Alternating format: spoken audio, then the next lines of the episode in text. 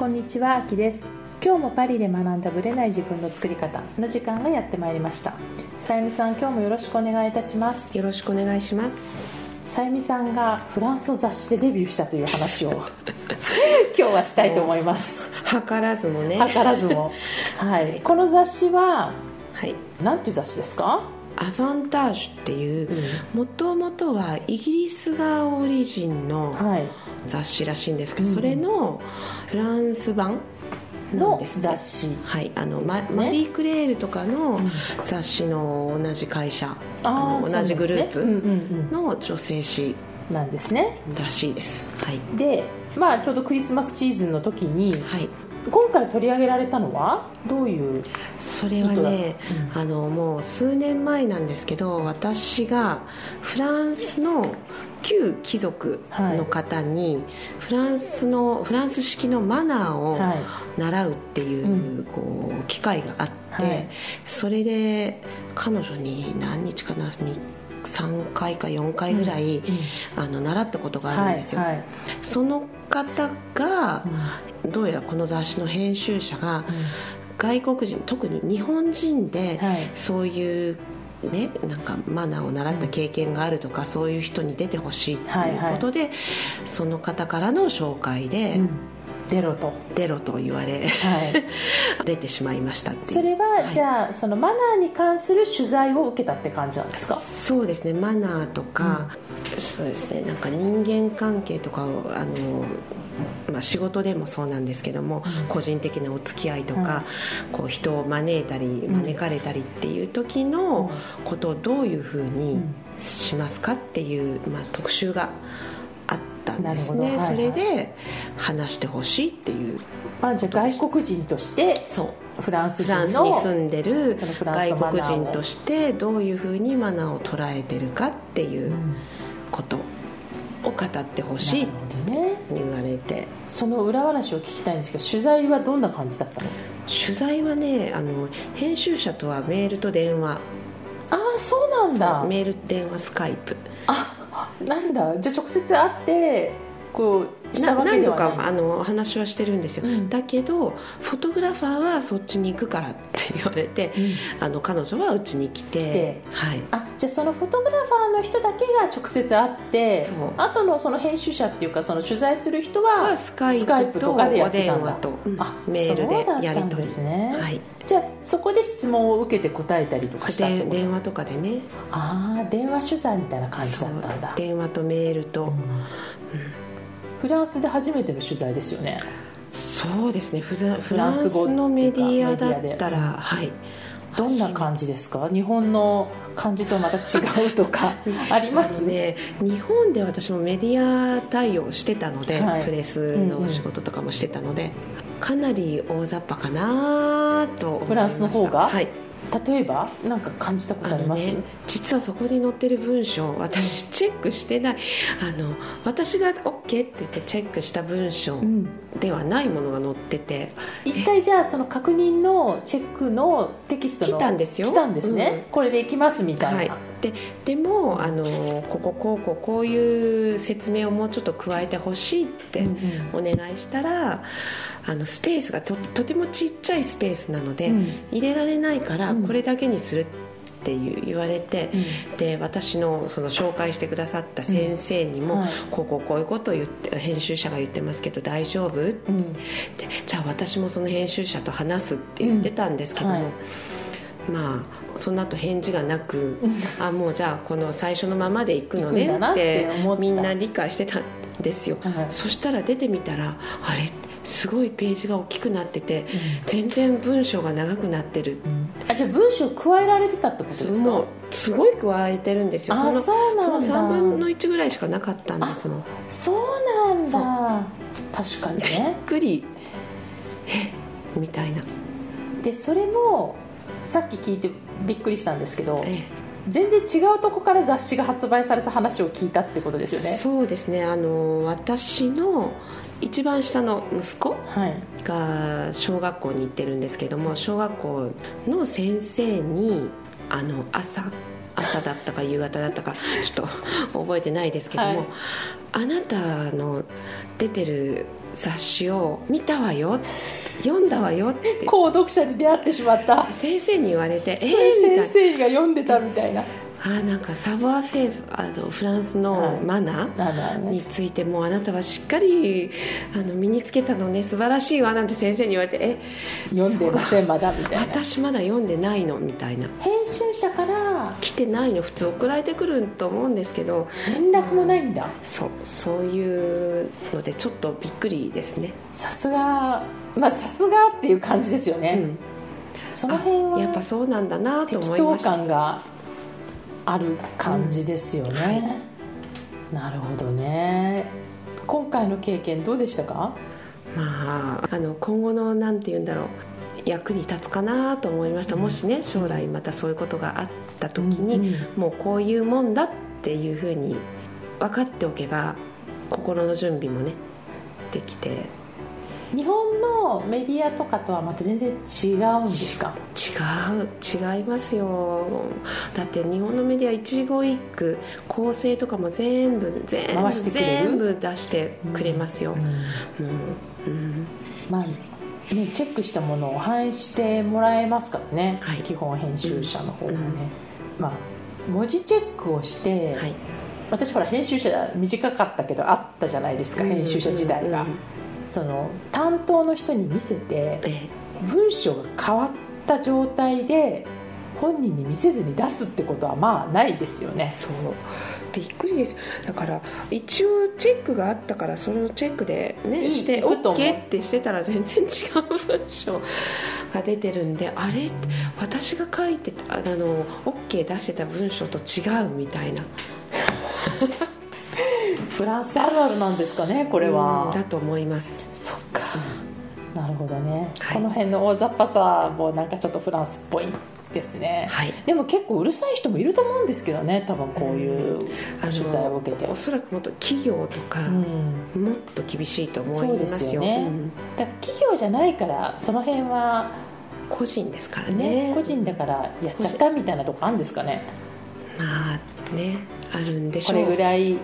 減らすんじゃなくて増やしたからいいでしょみたいな。らみたいな。ね。まあねせっかくなので、まあ、フランスにいないと見れないですよねこの雑誌は確かにね。分ねこれの日本版ってないと思いますから、ねまあうん。もしフランスに、ね、この時期お立ち寄りの方はよかったら、はい、キオスクとかで売っててるみたいですよ普通に。は、はい。うんこれはいっぱい置いてあるのよく見てあるのではい。あると思いますのでよかったら覗いていただきたいなと思います。はい。それでは本編スタートです。はい。今月はインタビューで今回はチョコレートバイヤーの札谷かな子さんにお話を伺っています。彼女はチョコレートバイヤーとして、まあ、チョコレートを輸入したり、まあ、実際生産地までね足を運んだりしている結構パワフルな女性なのでぜひ聞いてください。こんにちは、あきです。今日も素敵なゲストの方に来ていただいています。チョコレートバイヤーの札谷かな子さんです。かなさん、今日よろしくお願いいたします。お願いします。まあ、私はかなさんってずっと呼んでるので、かなこさんじゃなくてかなさんって呼ばせていただきますけれども、かなさんはチョコレートバイヤーっていうことで、まあ、今回は今パリに来ていただいてるんですけども、今回のご予定は今回は毎年この時期にサロン・ド・ショコラが開催ポルト・ド・ベルサイユで開催されていてでそこの中でインターナショナルカカオアワードっていうアワードがあるのでそのアワードのセレモニーに参加するっていうのとあとその後あの、まあ、今回サロン・ショコラにも出てるブランドでショコラトリーモランっていうところがあるんですけどそこのモランが、えー南仏の方のドンゼールっていうところにありましてでそちらの方に行ってでちょっと面白いハーブとチョコレートを合わせたものが今度新作で出るんですけどそれに使われてるハーブがなんか本当に力があるっていうかすごいなと思って、はい。ハーブ畑を直接見てからお客様に紹介したいと思ってでそのハーブの農園農家の方のところに一緒に行かせてもらうことになってますこの後今回は何日ぐらいの今回回はすごい短いです。もう忙しくて本当は来れないかなと思ったんですけど、はい、何日かな、えっと、パリに4日。で彼が帰ってくるのを待つのを待って4日。だから8日間ぐらい、ね、8日間ぐらい、はい、もうかなさんのイメージって世界飛び回ってるってイメージが、うん、いろんな人に言われますよね 年間のうちどれぐらいでもそんなに行ってるわけじゃないんですけど例えばまあ南米とかに行くと、行くだけでもまあ結構時間がかかるのでね、まあ、3週間ぐらい向こうにいるとかってなったりするので、そういう時はちょっと長く行ってて家にまあ1週間もいないみたいなこともありますしバレンタインの時期は逆に日本の方に紹介するために日本にいるんですけど、家にはいなくてあの東京のそのに行ってたり私大阪なんで東京にまあ出張で行ったりとかしてるんで結局家にあんまりないっていうなるほどね。日本の中でも飛び回ってるって感じですねはい、で結局国でいうと何カ国ぐらい行ったりしてます。それね数えたことがないんですけどあなかったんですけど 前なんか私世界中見たいなと思って世界って何国何カ国あるのかなと思って196カ国くらいあるんですよ、はいはい、でその中で自分が行ったことある国を羅列していったら、まだまだ26カ国とかそんなものだったのでなるほど。あ大したことないなと思って。で、まあ、何回も何回も同じところに行くっていうのはあるんで、まあ、そのとか国の中のいろんな箇所とかはあるから出かけてはいるんですけどまだまだ私もまだまだねあみたいな感じですけどね。なるほどね、はい、えやっぱり方面的にはそういう南米とかに行くケースとかも多い最初はチョコレートを作ってる国なんで、うん、主にまあヨーロッパの中が多かったんですけど、はい、あの何年か前からそのカカオからチョコレートまで作っている、まあ、ビントゥーバーと呼ばれるものを紹介してるんですけどそれをそのカカオ生産国でやってる人が増えてきててしかもまあそのクオリティが上がってきてるっていうので、実際にその国に行くようになってきてそれで南米とかに行くことが増えたりとかあとまあベトナムでカカオをやってるそのショコラティエの人がいてベトナムの産地ツアーみたいなカカオ産地ツアーを今日ベトナムにもあるんあありますあります。カカオ産地ツアーを3年前ぐらいから毎年やってます、あじゃあベトナムにも行ってる。そうですね。毎それは毎年行きますね。例えばプロなので分かると思うんですけど私のねこう素人にまあ教えてほしいのは、はい、例えばほら産地によって豆って全然違うと思うんですよ、はい、だからそのちょっとね違いを例えばこう南米の方とかアフリカの方とかその、まあ、ベトナムも含めてなんだけどそのカカオを生産しているその国によっての特徴っていうのを簡単に教えてもらって。そうですね。なんか国だけじゃなくてその国の中でもエリアとかによっても全然違うんですけどそのチョコレートの味って決め手になるものの要素がすごいたくさんあるんですね。でそれはそのカカオ豆を作るまでの工程とそのカカオからチョコレートになる部分までにいくつもステップがあってでそれによって違うんですよ。でで大きくその要因として最初にそのカカオの品種の違いっていうのがあってでその次にそのカカオが育つ環境、まあ、風土ですよね。テロワールがあってでそれによっても違いますでその後お味噌とか皆さん手前味噌って言ったりすると思うんですけどそのカカオも発酵させててその発酵のさせ方が違うと味が違うんですよ。だから同じそうです同じ豆でも発酵が違うと味が変わる。でその後乾燥も違っても味が変わる。でその後チョコレート作る時にコーヒーで浅入りとか深入りっていうのがあるのと一緒で、カカオも一緒で焙煎にした焙焼した温度がどれぐらいの温度で焙焼したかとかでも違うし味に関しては本当に多種多様って感じなんですね。一般的にその日本に入ってきてるチョコレートっていうか日本で作られてるチョコレートは日本でのそのカカオの輸入量が一番多いのがガーナのカカオで、ガーナってアフリカのカカオなんですけど、アフリカに渡ったカカオっていうのが割とあのしっかりしたボディがあって苦味とかも結構あるカカオのタイプのものが多いんですまあ、それだけじゃないんですけど、なのでそのカフェオレを作るみたいにあのボディがしっかりあって苦味があるのでミルクと合わせると相性がいいようなカカオが多いです、はい、なので、まあ、そういうのがありますし私がよく行く例えば中南米っていうのはカカオのその原種があった場所って言われてるんですけどすごくカカオの味が繊細で、まあ、品種の品種でもそうですね発酵とかもあるので酸味があります、なのでフルーツを食べてるみたいな風味があるので口の中に入れて溶かしていくと本当に例えばなんでしょうねグレープフルーツみたいな味がするとかレモンみたいな味があるとかプラムみたいな、あのブドウ系の味がフルーツの味があったりなんかもう味も多彩なんですけど本当にその多彩さが面白くてど次はどんな味があるのかで食べてみたくなるような感じがします。あと中米アジアも今すごく頑張ってるんですけど私たちから一番近い国だと今すごい注目のカカオ台湾のカカオとか。そう今まではそこでは取れないって言われてたのは台湾のカカオもあるし。そうですね。あとベトナムは本当にしょっちゅう行くんですけどベトナムのカカオに魅了された最初の理由はチョコレート食べてるって何も入ってないのにシナモンのような風味とリンゴみたいな酸味があったので本当アップルパイを食べてるみたいな味なんですよ。チョコレートなのに。で本当にカカオだけでこんだけ味があるんだみたいなのがやっぱりすごい食べてみないとわからない世界なんですけどめちゃくちゃ面白いなんですね。なんかそんな風に、まあ、このだからチョコレートバイヤーの活動ってどれぐらいやってらっしゃる？チョコレートバイヤー実際にそのカカオカカオじゃないねチョコレートを輸入して日本に紹介するっていうことをやり始めたのは2013年ですね。なるほどね、はい。で、その前から、かなこさんはチョコレートが大好きだったの？チョコレートは好きじゃないです。全然好きじゃなくて。じゃあそのチョコとの出会いというのはどこからこの出会いは遡るともう20年ぐらい前になっちゃうんですけどもともとはすんごいもともとから話すとあのバンドをやっていて音楽をやっていて、で田舎から大阪に今で大阪なんですけど今、はい。大阪に出なきゃいけなくて交通費がないなと思って交通費が出るとこないかなってこう探してたら、はい。蜂蜜屋さんの仕事があって、でその蜂蜜屋に入れば正社員になれば、あ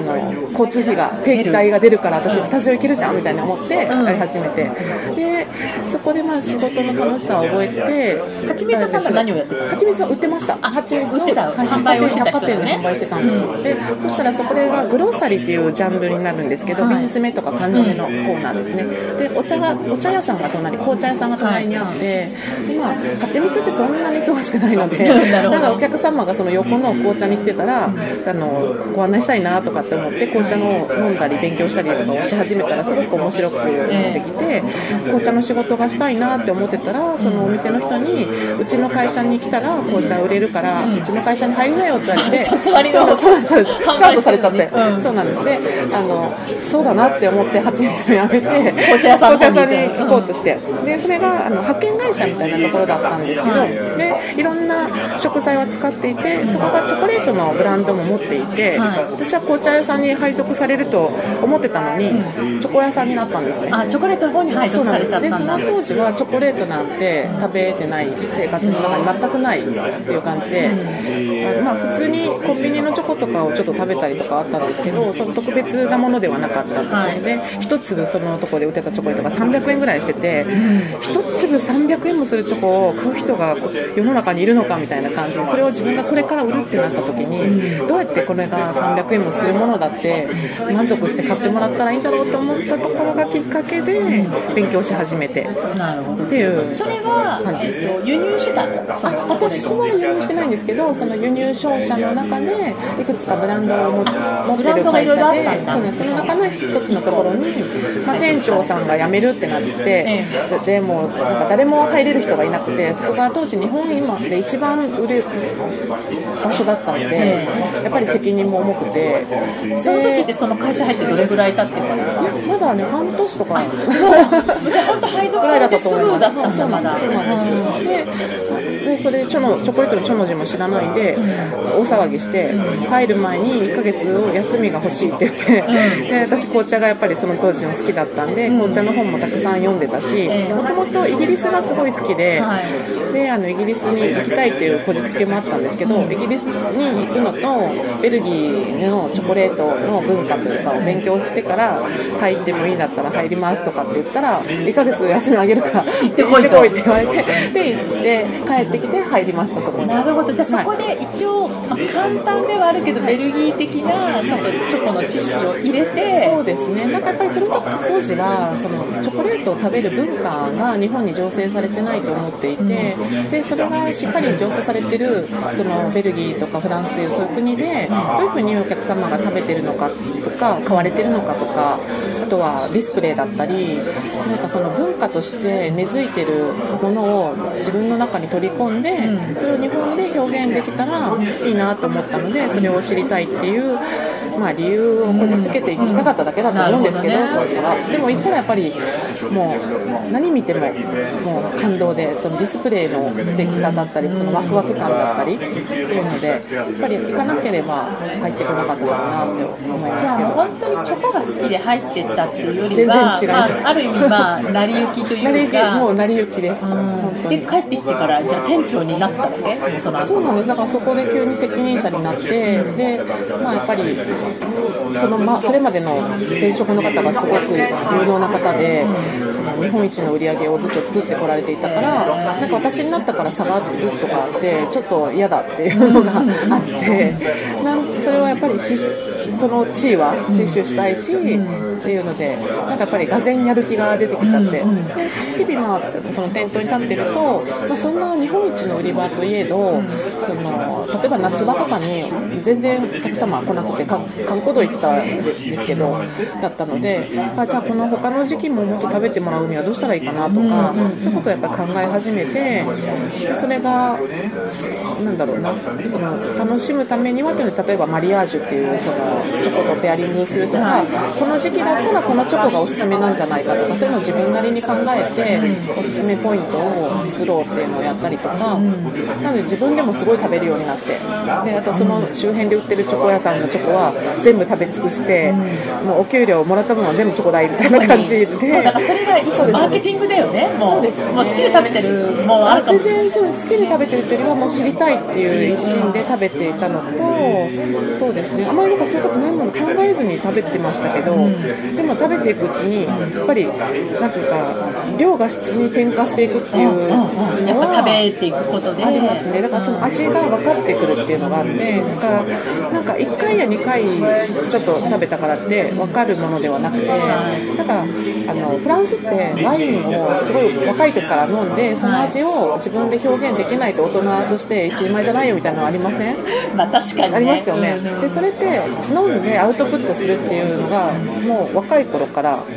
訓練されてるんじゃないですか。だからそれと同じことをやっぱりチョコでもあってテイスティングしてその味がどういう味かっていう表現をやっぱりするっていうのはアウトプットなのででアウトプットすると思わずに漫然と食べてると分かんない。分かんないね。なんとなくあチョコだったって終わっちゃうんで。そうででそういうことをずっと繰り返していたのでだんだんやっぱりチョコレートの味もよく分かってきてあそこのはこうだなとかこれはどうやってやってたんあですそこでもお客様に日々接客するのでそっかさそこの中でこれすよっていうのもあるし例えばもうすごい変な実験をその当時はしてて何度の温度で持ち歩いたらどうなるのかとか本当に例えば25度超えたらチョコレートは溶けるのかなとかあと賞味期限って毎日伝えてるけど賞味期限が切れたらどうなるのかどんな味になるのかなと思ってチャレンジしてみたそう3年ぐらい置いといて。置いたのを食べたらどうなるかなとかそういうのをやってみたりとかいろいろいろんなことその当時できることは結構何でもやってましたね。でそこにどれぐらいいらっしゃったの？そこ自体にたらやっぱり仕事がすごくハードでちょっと体調壊しちゃったりとかもあったので実質そこはそんなに長くなくて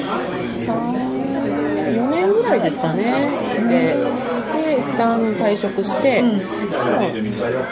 そうですね。でまた別のチョコレートメーカーさんとかでも行くんですけどそうですそうです、はい、でそうやって何社かお世話になったりして。でちょそこでやっぱチョコレート系をちょっと渡り歩いてたそうそうですね。渡り渡り渡るほどの量はないんですけど、まあ、そうですね。なんかそのそこと、まあ、もう一つの会社とまた全然違うスタイルの会社だったのででそこでも学んだこともいっぱいあって、でそこからそこから次次は、まあ、もうその自分の中でなんかその、まあ、本当に派遣会社で働いているにまあ登録してそこでまた園長っていうことをやってるんですけどその自分のなんか職域の中でやれることっていうのをなんかやり尽くした気がして。でここでなんか本当はチョコのことに関してもっとやりたいんだけど自分に与えられたそのなんていうんですかね仕事の枠の中でできることはまあここにではここまでだなって思ったらやっぱりもう次のステージに行かなきゃいけないからどうしようかなと思ったんですね。であのでその時辞めるってことは決めて、でもなんかチョコのことを勉強してた時に江戸川慶史のなんか両方の中でカカオバターが出てきたんですよ。でカカオバターそうそうなんですそうなんです。カカオバターを使ってあのマッサージとかをするっていうのが出てきてでそれを見た時にあなんかそのカカオっていうドメインはそのままで美容の方に行けるんじゃないかって、まあ、そのもう浅はかだなと思うんですけどって思って。でなんかあのエステサロンとかに卸すような専売のあの化粧品を作ってる会社があってでそこになんかあの入ってベンチャー社内ベンチャーじゃないけどそういうのでそのカカオバターのその美容クリームを作るっていうのをやろうって言ってでちょっとその試作品とかも結構今大手のところの作ってるようなところにお願いして作ってもらったりとかしてたんですけど実際にはそれがすごくお金がかかるってなってで最初いいよって言ってもらってたんですけど突然その話がなくなったんですよ。でわあどうしようと思って私明日からどこどうやって生きていこうみたいな感じになっててでそうなった時にもうなんかもうでもカカオでって思ったけどやっぱり同じ職種っていうのはやっぱりその辞めた後に失礼だなっていうのはちょっと思ってたのでどうかなって思ってたんですけどそしたらあるその商社の方がチョコレートのバイヤーの仕事を手伝ってみませんかって言ってくださってまあでもこんな自分でもまあ必要としてもらえるならやってみようかなと思って今まで販売だけをしてきたのでそんな、まあ、例えば輸入の知識とかあるわけじゃないので例えば輸入する時にチョコレートのメーカーさんとどういう話をしなきゃいけないのかとかその何をちゃんと聞いておかなきゃいけないのかとか手続きがどうやるのかとか書類はどうやって作るのかとかなんかそういうことを勉強させてもらおうと思ってで約2年ぐらい勉強させていただいてそこの会社の、まあ、一員って言ったら変ですけど別に会社でお給料もらったりとかして行ってるわけじゃなくてあのただその方についていってでもうとにかくついつついて回ってたたんですだついて回ったんです。で私が開拓したチョコレートをその会社の商品として扱うんだけどその売り上げとかがまあ決まればそれはあなたの仕事ですよそれでその仕事はまるっと私がやるっていうことで、まあ、勉強本当に勉強させてもらったと思うんですけどっていうのをやってて。で当然それだけでは生きていけないのでその間にアルバイトで、まあ、なんか派遣派遣というかなんか契約社員みたいな感じでやれるなんか携帯会社の全然違う。全然そうです、は違う仕事がをなんか家の近くにあったんで,、でそれを本当にまあ9時5時みたいな仕事のやつでそれは生活そう生活のためにっていう感じで2年ぐらいそこに滞在して滞在っていう滞在じゃないですそこに登録してやりつつっていう感じで輸入の話をスタートしたんですけどでも今考えるとその輸入を自分でやろうって思った時に英語も喋れなかったんで This is pen ぐらいの レベル感だったのでメールを書く時は例えばちょっとねこう翻訳機使ってなんとなくそれなりのメールにはなってると思うんですけど会ってじゃあ話をするっていう時にもう全然もうしっちゃかめっちゃかな英語だったんですけどなのでその時の私のことを信じてくれた人は本当に未だに感謝してる。じゃあ商商社にいた時の話でしょ？それはその商社。のその商社に契約してやってたのもでも2年ぐらいなんですよ。でその後は？のあとは、えっと、そうですねとちょうどそれが2013年の話になっていくんですけどその2013年に2014年にえっと、板チョコレートだけのあの売り場を百貨店のまあバレンタインのイベントの中で作りましょうっていうことになってでそれをじゃあオーガナイズしてくださいっていうことででやれますかって言われた私なんかだ基本的になんかなんか自分に期待して言われたことに対してあんまりノーって言わないんであできますみたいなことを言ってで言ったからにはちょっとやらなきゃやらなきゃみたいいけない。でとりあえずすぐにそのそのいその板チョコレートを集めるのにふさわしいなと思うブランドに対して、まあ、メールを送って、はい。でまあ、返事をもらってっていうのをこうどんどんどんどんやっていって輸入をまあ決めていったっていう感じなんですけそどのじゃあ拙い英語を使って。英語を使って。ででその時に、だって、えー、と位置づけは、はい。まあ、フリーで任されてる感じそうですね。なんかそその時はまあ本当に別に会社員でもなかったしただただそのなんですか輸入の瓶に乗せてもらうみたいな感じで、私お金もなかったもちろんその、まあ、派遣会社で働いて日々日々って日給制なんですよ。で日給でいくらかもらってるものって、まあ、生活していくだけでじゃないですか。その中で自分の中で切り詰めて毎年本当ちょうど今のこの季節ですよね。2007年からずっとサロン・ド・ショコラに来てるんですよ。このパリの、ね、パリでパリで、それはやっぱりパリでいっぱい見つかることっていうかそのサロン・ド・ショコラの中でいっぱい出会いがあるのでで毎年毎年何か新しいことが見つかるっていうところで来てたんですけどそのお金貯めなきゃいけないんで貯金なんかまあそれどころじゃないですよ、ね、それどころじゃないんですよ。っていうところでお金は全くなくて輸入するのに最初はなのでもういくらいくら分の予算で、まあ、オーガナイズしますけどその分は全部買い取ってくださいって言ってそしたら売れることが分かってる前提のものであればそのそのお金さえ工面してくれる方がいたら誰にも迷惑はかからないですよね。とりあえず結果的に売れ売っ買って売ってその分は払ってくれるって分かってるんで。っていうところからスタートしてでもそれがいくらかが適正なのかは分かんないっていう感じでやっぱり迷惑かけたらどうしようとかもし買うって言ってくれたけどたくさん残ったらそのご迷惑かけるのでって思ってもうそれはだから私がもう必死必死に魅力を伝えて売ればいいだけなんだからと思ってで売りますっていう感じで伝えて結果的にはもう全然足りなかったっていう感じなんですけど足りなかったっていうそのこれぐらい売れるかなドキドキってなってたのが足りなく全然売れすぎてその期間が結構長いので足りなかったんですけどなるほど、ね、でその最初にそのお世話になった商社さんがそれを言ったら、まあ、建て替えですよね。建て替えてくださってその私の輸入の代行というか最初はしていただいて、まあ、輸入するときにまずこっちが払わなきゃ輸入できないですよね。普通はその何かお願いする場合って全部前払いなんですね、なんかその輸入の手続きをするときって前払いなので、なんですけど私はもちろんそんなお金かなりかなりの大金なのでなくてでもできたんですよね、それが。その輸入元は、やっぱりそのサロンドショコラとかそういうところでつながってったりするところから、はい、その交渉とかは全部私がやるんです、うん、でやってその輸入の手続きの書類とかを作ったり、うん、もし不備があればそれを調整するとかそういうことも全部私がやるんですけど、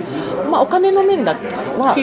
お願いして、で後でまあ商品が届いたら日本語の表示のラベルを作ったり貼ったりとかそういう作業も全部1人でやってて。そうなんです。ただその割とあちこち行ってて楽しそうだねって言われてるんですけど地味な作業もすごくたくさんやって,、ね、やってやってますやってます。じゃそれがもう本当に輸入を自分で手がけた最初のそうですね。そそうなんですがその2013年に準備1年かけてやって、2014年に紹介するっていうのをやり始めて。それはバレンタインにめがけてあそうですそうです。バレンタインの期間でもともとはそのなんていうんですか？板チョコレートそのビントゥーバーと呼ばれるものを、まあ、紹介してるんですけどそれって板チョコってどっちかというとチョコレート屋さんの脇役みたいな存在で。確かに。イメージ的にね。そうなんです。ショーケースに例えばボンボンチョコレートがいっぱい並んでいたらそのなんか隙間がこのショーケースに空いてるからちょっと板チョコ入れとこうがみたいななんかそんな感じの扱いを受けてるような感じがするぐらい必ず端っこなんですよ。真ん中にはないんですよ。でもうそのチョコレートをカタログあのカタログ、まあ、ガイドブックって呼んでるんですけどガイドブックにその特集を組んだらそのチョコレートたちが軒並みすごくたくさん売れたっていう話があってじゃあそれをちゃんと、まあ、3次元のこの世界っていうか百貨店の販売する場所で表現してした方がお客様がすぐ来て買えるしその方がいいんじゃないかっていう話が出て。それはそうですよねっていうところででちょうど世界的にもそのカカオ豆からチョコレートを作っていくっていうことをただなんかグルメなものを作るとかっていう考え方じゃない人たちがたくさん台頭してきた時期でもありそういうどういうことですか？それ。はその例えばそのサスティナブルっていう言葉がちょっと聞いたことある方もいらっしゃるかもしれないですけど持続可能なって意味なんですけどただただなんか私たちがまあ何でも物を消費して大量にゴミを捨てたりとか、まあ、そういうことをしてたらその、まあ、未来に何が残ってるのかって考えた時に、まあ、それが持続可能なスタイルではないよねっていうところで持続可能なことをやるにはっていうので例えばカカオを買う時にそのちょっと言い方悪いですけど奴隷じゃないですけどみたいに安く買い叩いて使う作るとかではなくて例えば品質がすごくいいならその品質に見合った価格をつけてじゃあ市場価格っていうのがあるけどそれとは関係なくこの値段で買うよっていうことができたりとか。あのフェアトレードフェアトレードみたいな感じですよね。とか、あとはこの品種を保全したりとか、例えば熱帯雨林が壊れることで地球は温暖化したりしますし、絶滅危惧のの動物も増えますよね。で、そういうものをじゃあプロテクションするっていうことで、カカオってなんかカカオ農園パッて行くと農園ってわからないぐらいいろんな木とかの間に割ってるんですよ。なので普通の山みたいに見えるんですけど。なんかそういうふうになんか生態系を崩さずに作れる食物でもあるのでそういったものだったりとかそういうことを意識しながらそういうものでやりたいんだっていうような感じでもともとショコラティじゃなかったような方とかが何かそういう社会的な問題意識に基づいて始めたっていう人とかもすごく多くて確かにそうなんですそうなんです。なのでやっぱりそういう何か世界に対してチョコレートを通してアクションしようとしているその人たちのその考え方に賛同してあなんかチョコレートの、まあ、もちろん物として売るのはいいんですけど美味しいものなんででもそれだけじゃなくてそういう背景をやっぱりちゃんと知っていただきたいなっていうのがあって普通の商社さんとかだと物だけを物流として流していろんなところに置くと思うんですけどでもなんか私は伝えたいなと思ってなんかその販売する時期になったら店頭に立ってお客様に一人一人にも説明したいみたいなところがあってこれはこうなんですああなんですっていうのを言ってなんかその作ってる人の熱量をそのまま落とさないで伝えたいなみたいなところがあってすごい作ってる人たちが本当に熱いパッションを持ってる人たちが多いので、なんかそれがなんか日本で売られることでなんかトーンダウンしないようにしたいっていうのがあってなのでわわわ伝えてるって感じなんですけど。なのでそれをまあチョコレートソムリエっていう言い方とかをして、まあ、一つのブランドじゃなくて本当に素晴らしいことをしてる人たちがたくさんいらっしゃるので。はい。今回札谷かな子さんの1回目のインタビューでした、えまあ、私はかなさんと呼んでるんですけども、はい。まあ、かなさんのチョコレートバイヤーになるまでのいきさつをいろいろ聞いたという感じなんですけども、どんなところが印象に残りましたか？えっと私はねまずこうバンド活動をやってたと、はい。それで大阪に行くための、なんていうんだろう旅旅費というか、交通費がね。が必要だったからアルバイトみたいな感じでまず蜂蜜関係のね、はいお仕事について、でそこでその売り場の隣に紅茶屋さんのお店が。そう。があってそう紅茶が大好きだったっていうので面白いね。でそこでまたこうご縁があってうん。紅茶の方に行って、でそこの会社がチョコレートもやってたっうん。ていうことでチョコレートの方に行き、配属されて。っていうなんかその流れうん。にこうひょいっと乗っちゃった感じうん。が面白いなと、そうですようんね、思いましたね。なんか笑っちゃいましたよね。チョコレートが好きだったわけじゃないみたいなも感じがね。ともとはバンドだったんじゃないかみたいな。全然別分野。ですよね、うん。でもなんかすっかり、まあ、最初の方でよく話してくれてましたけどカカオの話とかね、はい。なんだっけアフリカのガーナから来るカカオはこうミルクと相性がいいとかね。結構こうプロの話をいろいろ聞かせてもらったんですけど、えなんか本当にチョコレートが好きでチョコレートの世界に入ったわけじゃないんだっていうところが、そうそこもびっくりでねある意味彼女らしい部分かもしれないですよ全ね然チョコ好きではなかったっておっしゃってたから ええと思ってびっくりしました、ね。うん。でもやっぱり彼女自身がこう知りたいとか、うん。あるいはこうそのお店がね日本一の売り上げを上げているお店だったからはい。ね前職者に負けないくらい頑張りたいみたいな思いから食べまくってで私がねすごい参考っていうかこう印象に残ったのはうん。一回1ヶ月休みをくださいって言って、えイギリスとベルギーに行ったじゃないですか、ええでこうディスプレイとかそういう味とかを全部見てきた、はそのねパワーもすごいなと思ったんですよ、うん。店長になる直前に、まあ確かに不安ですよチョコレートの店長にいきなりなるのは、ね。だからといってわざわざイギリス、まあ、イギリスは紅茶が好きだったっていうのもあると思うんですけど、イギリスとベルギーに1ヶ月かけて行くかみたいな。そこがなんかかなさんらしいなっていうのはすごい感じましたね、うん。あとご本人が言ってたけども私もすごい参考になったのは英語力なし、コネなし、んあとお金なしはい。のまま輸入業に入ってく、そのパワーですよね。ある意味どれもこうなんかこう心が折れそうな要素満載じゃないですか。でもそれでも行っちゃうっていうそう。ねところがもともとそれもす好きではなかったチョコレート、うん。ですよね、で、ね、自分で生活のために携帯会社に働いそう。てで2007年から毎年メゾン・ド・ショコラってパリのね、うんうん大きなサロンがあるんですけど見本市が、そこに毎年来るためのお金も貯めつつ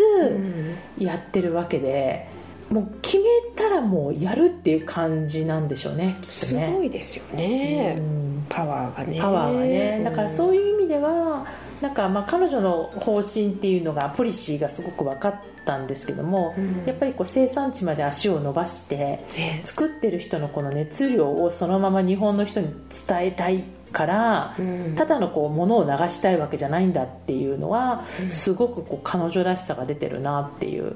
感じがしましたね。はい。はい、次回は、まあ、実際のチョコレートの話も伺っていてあの彼女の熱いメッセージもいっぱい含まれてますので、はい。ぜひ次回も楽しみにお待ちください。ありがとうございました。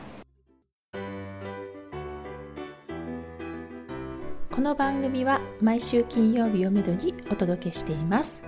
確実にお届けするための方法として iTunes や Podcast のアプリの購読ボタンを押せば自動的に配信されますのでぜひ購読するのボタンを押してください。また皆様からの質問や感想をお待ちしています。オフィシャルサイトはパリプロジェクトで検索していただきお問い合わせから質問や感想をぜひ送ってください。オフィシャルサイトから LINE アットやメールレターで有益な情報をお届けしているのでこちらもぜひ登録してくださいねまた次回もパリで学んだブレない自分の作り方をお楽しみに秋でした。